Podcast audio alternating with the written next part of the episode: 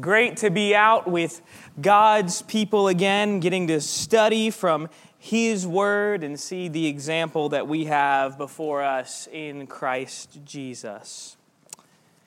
If I asked you what the biggest problem facing the Church of Christ today is, what would you say? This is not a question and answer session. This is supposed to be completely rhetorical. No one actually talked to me. Um, no, facing the Church of Christ at large, you could come up with a lot of different answers, and I'm not expecting everyone here to have one answer. But when I've kind of polled some of this before, I've asked some people this kind of questions before, you hear splits. That's a pretty common thing. According to one study, and I only saw it in one study, so take it with a grain of salt, the average Church of Christ, using the broad term, Church of Christ, splits about every 30 to 40 years, which is not a good, favorable number. So that's one issue facing the church today. What about the pressure from the outside world, the pressure to become like everyone else, sort of abandoning Bible teachings and becoming like everyone else? That threat from the outside. You hear that sometimes. What about young people leaving the church? That's a hot topic. That's a scary thing you don't want to look at those numbers, not just for the Church of Christ, but for Christianity, big sense of the word. Young people are leaving the church at a rapid rate. Or what about a problem that maybe faces the Church of Christ more than some of uh, the other groups? People don't want to come in here. People don't want to walk in these doors. They don't want to have anything to do with the church of Christ.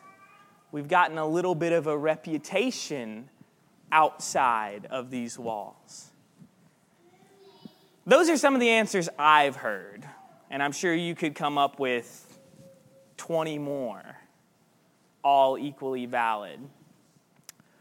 But what if I told you that behind those problems, behind those threats and issues, there was really a root cause of the heart that's at least partially causing a lot of those other problems?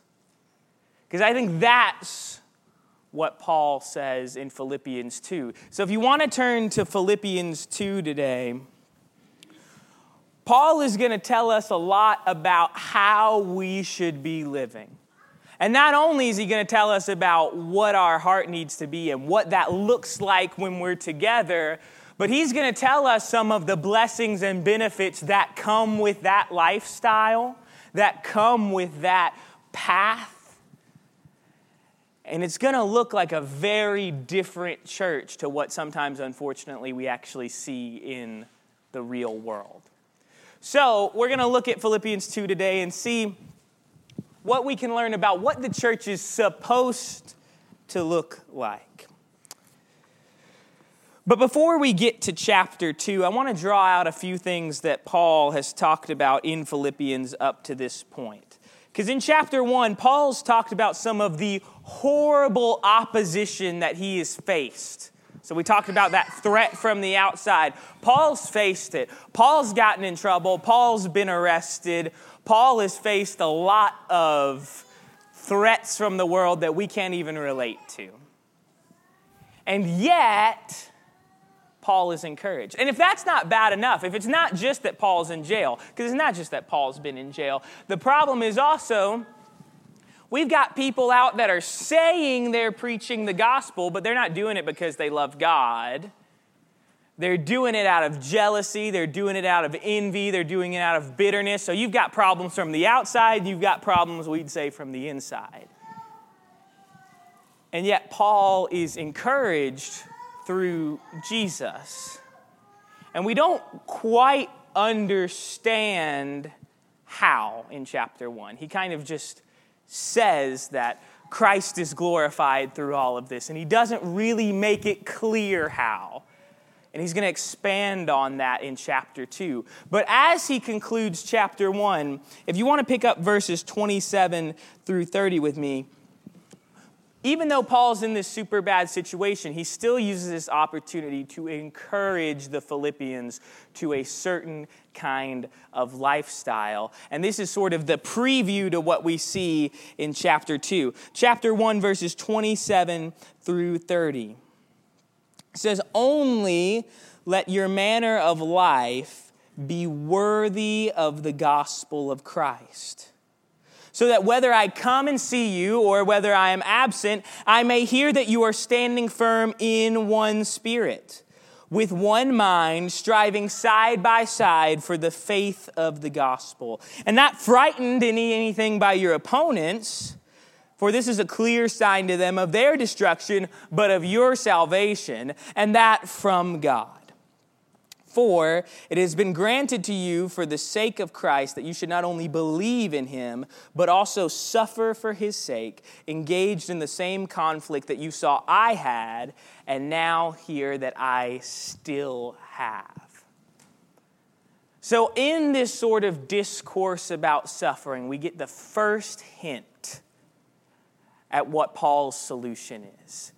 And he kind of says it in the most broad way possible to start. He says, Live a life worthy of the gospel of Christ. I don't have to tell you how big of a calling that is to live in a manner worthy of the gospel. When you think of all of the things that encompass the gospel, living in a life manner worthy of that message of Jesus and God's love and forgiveness, that's a big calling.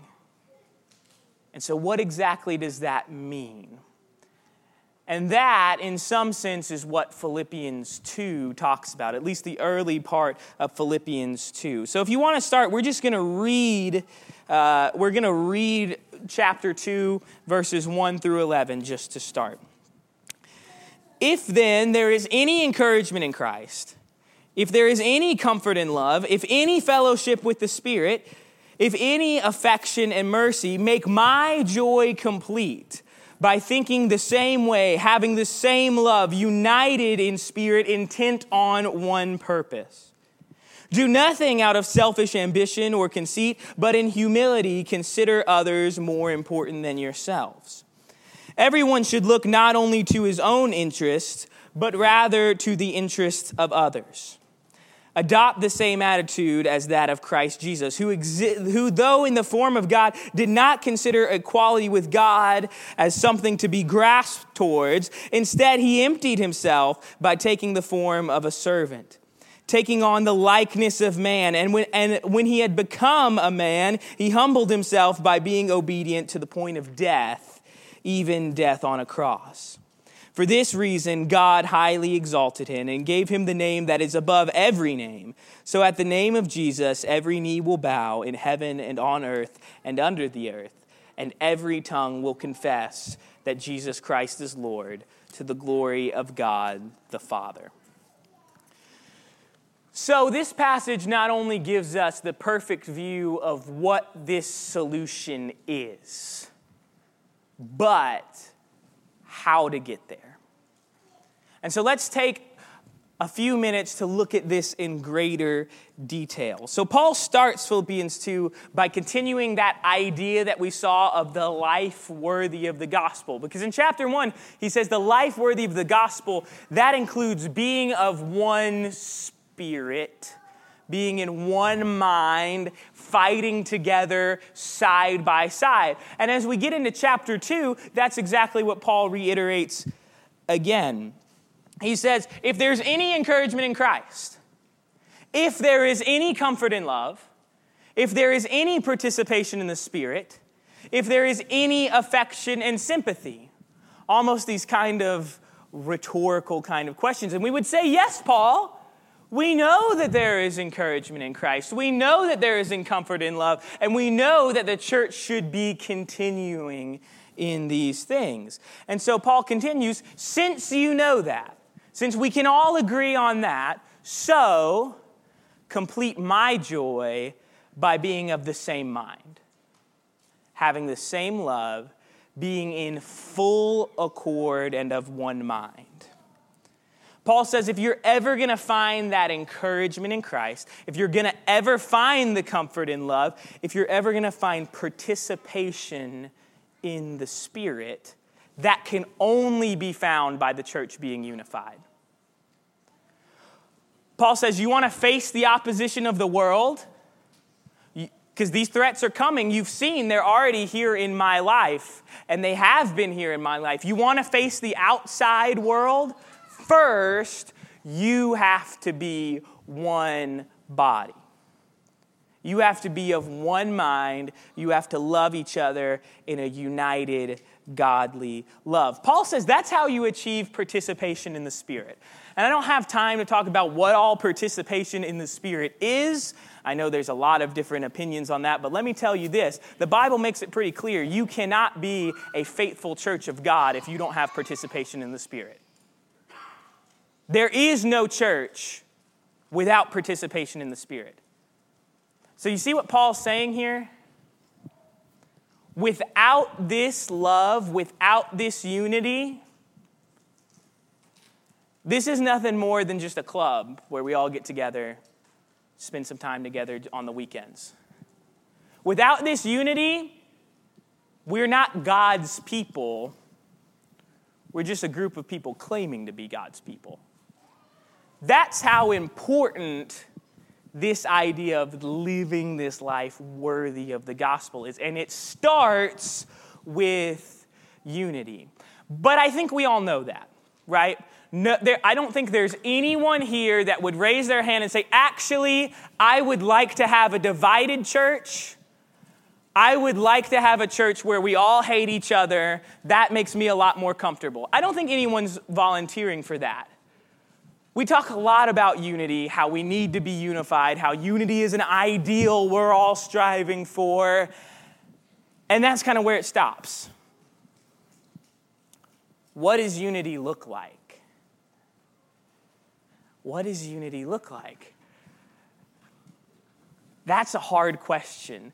But luckily, Paul gives us a look into that in the next few verses. Notice what he says in verse 3 and 4. Here's how you achieve unity do nothing from selfish ambition or conceit, but in humility count others more significant than yourselves.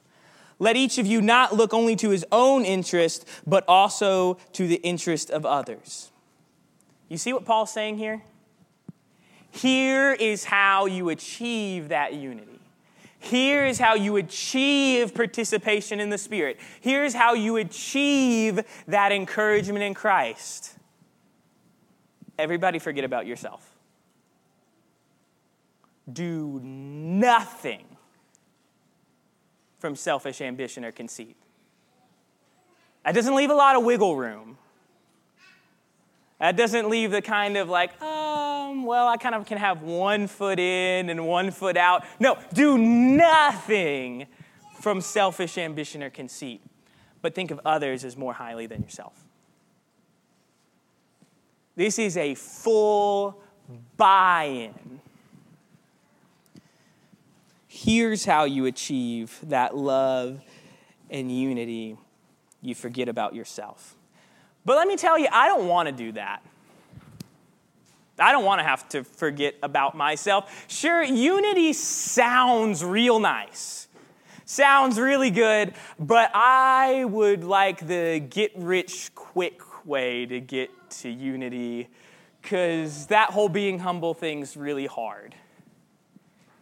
And it can be especially hard because a lot of times we are wired to be the center of our own little universe, especially now. Especially now, because let me just, if you've got one of these, or if you've got a TV, or if you've got a computer, or if you've got anything like that, and I'm gonna say most people here do. Everything is wired specifically for you. Your advertisements are targeted toward you. Your social media feed, your news is targeted toward you, what they think you will like and engage with. Let me tell you, the other day I was checking, uh, I use Spotify to listen to my music on my phone. And it created 48 playlists for me the other day. 48 of different music and podcasts and news and sports that it thinks I would like. And the little area, the for you area, it had the tagline. Oh, let's see if I can find it in my notes. Uh, you are the main character. It's all about you. It's made for you. And I say, Well, yes, Spotify, I am. but that's the way that we are wired. Everything is targeted to specifically interest and excite you, get you to buy things, make you think about what you need. That's how the world runs right now. And Paul says that doesn't work in the church. You can't do anything from that desire for you, that desire for your own selfish ambition. That has to be put aside in the church because that brings division, that brings discouragement, that brings discomfort.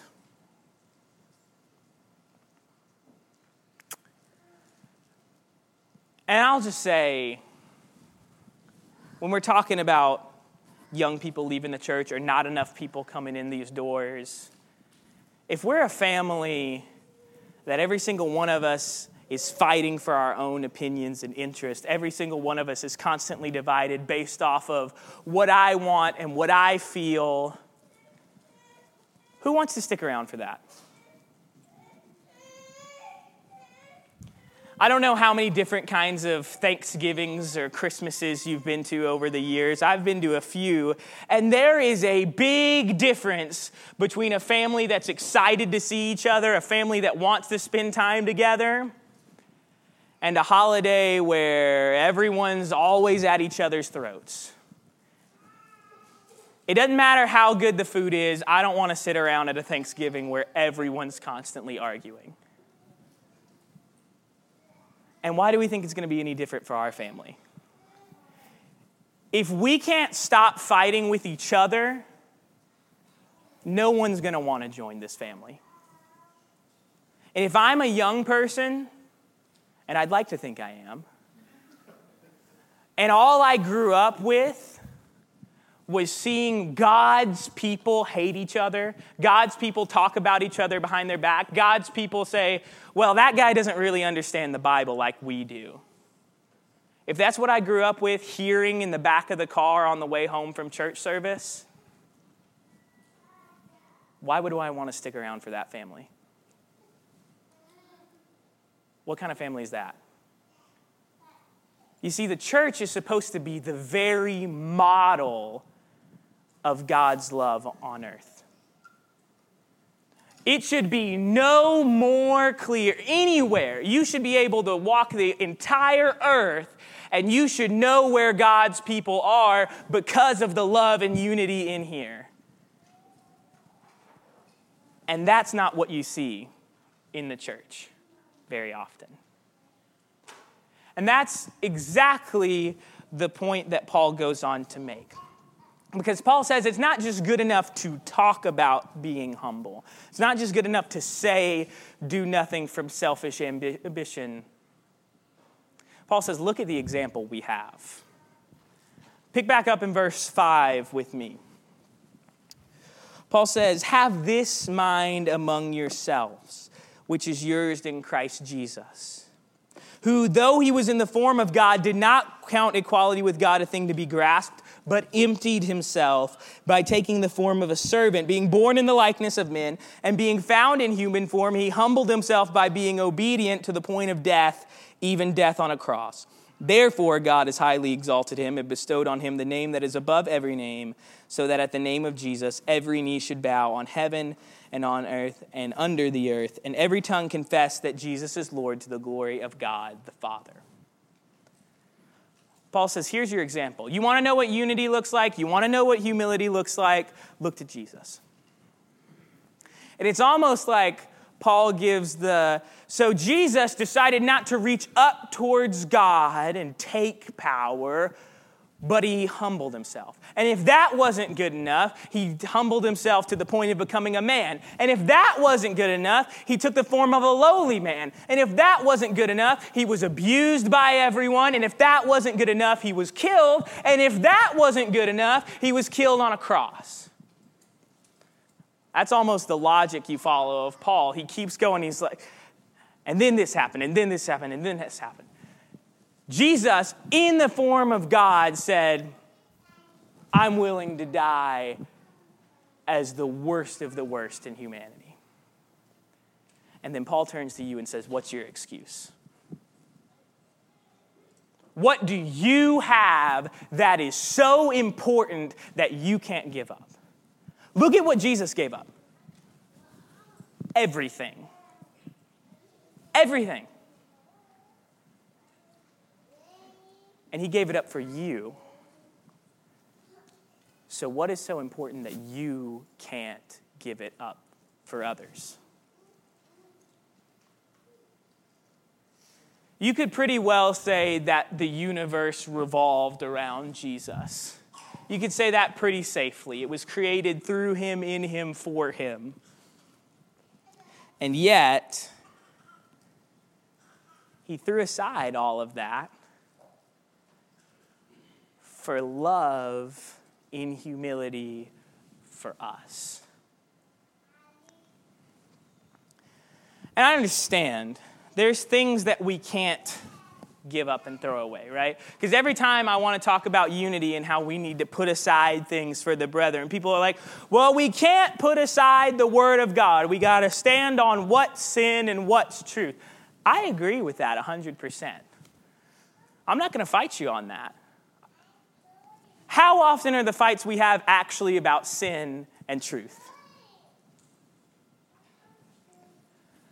Not very often.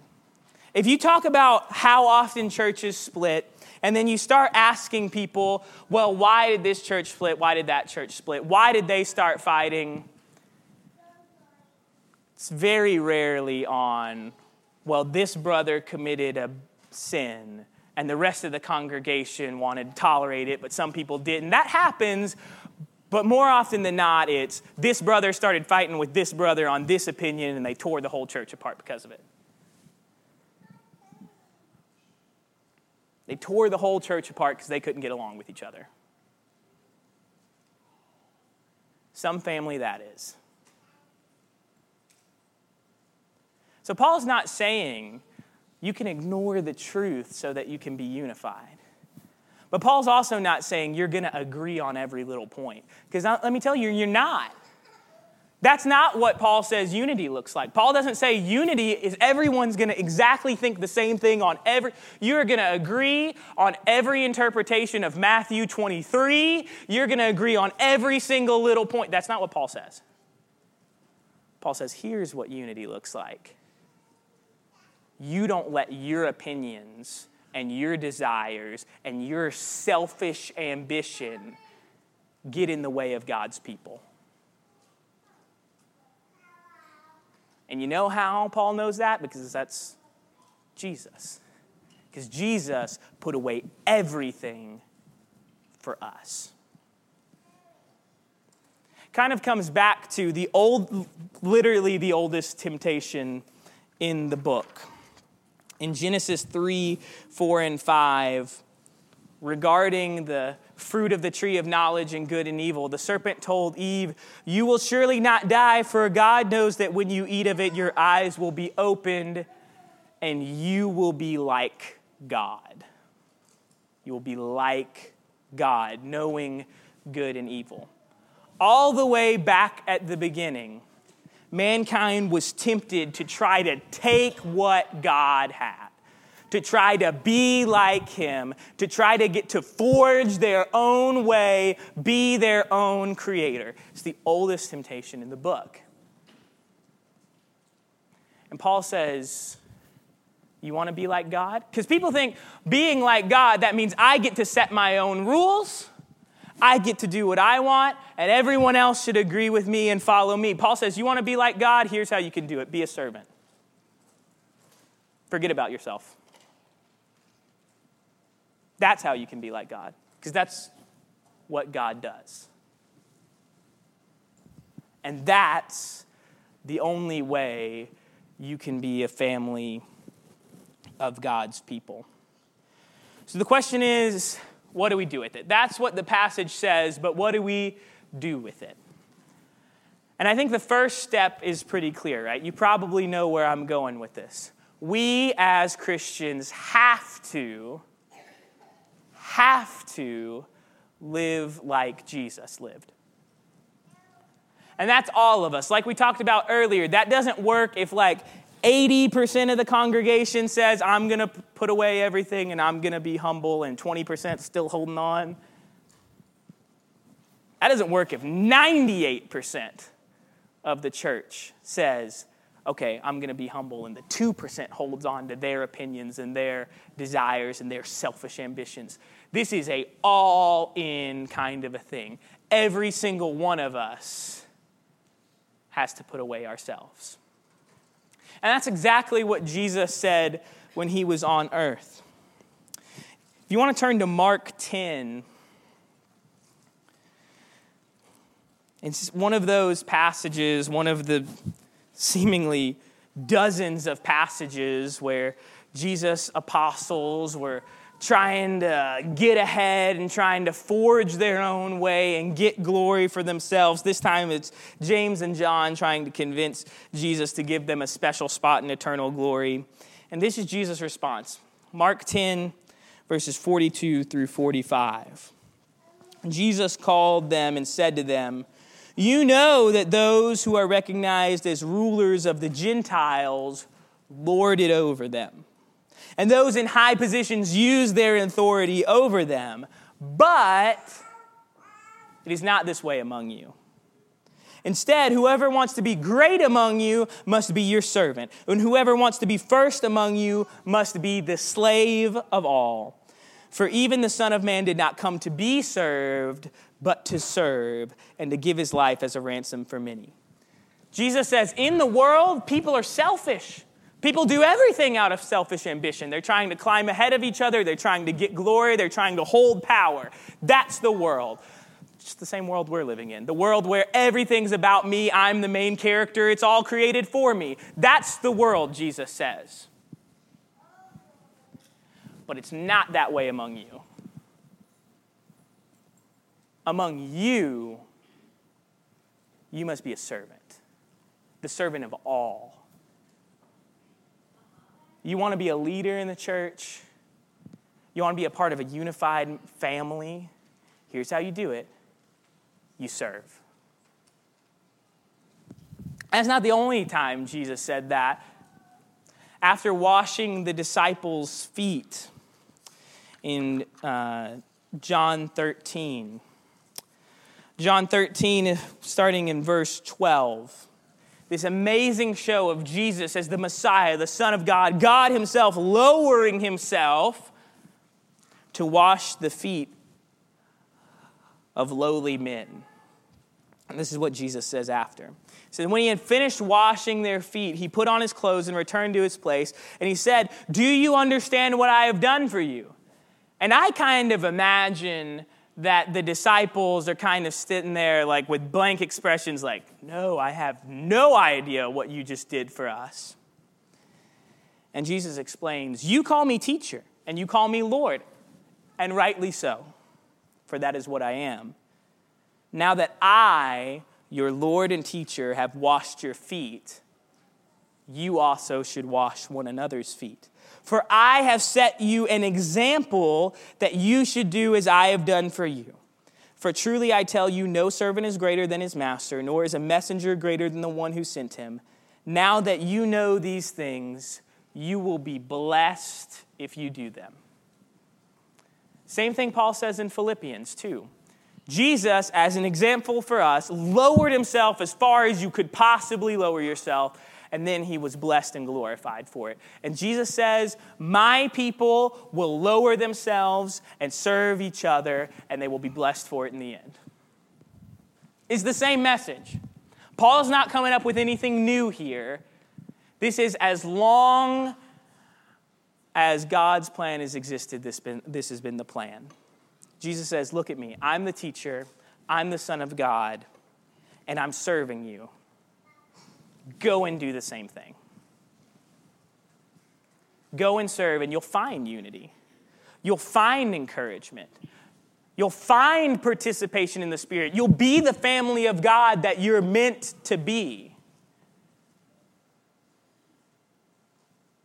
And all of those other things, those splits don't happen when we're serving each other. People don't leave when they feel like this is a unified family of God, not nearly as often. You're going to be a lot more likely to get people in these doors if when they come in here, they see God's love. Just about any problem you can think of in the church, I'm not saying it's going to completely fix everything. People are still going to leave sometimes. But I can guarantee you this if we're doing what we're supposed to be doing, we will be blessed for it. Those problems, they're going to fix themselves. And I don't have to say that because that's what Paul said. That's what Jesus said. That if you serve each other, you're going to find that you're going to find that unity. You're going to find that love, you're going to find that encouragement. That's a promise. So I guess the call at the end of this lesson is the same call that Paul gave in Philippians 1. Live a life worthy of the gospel of Christ. And I won't pretend that that's not a high calling, because it is. It's a very high calling. But luckily, we're not doing it alone.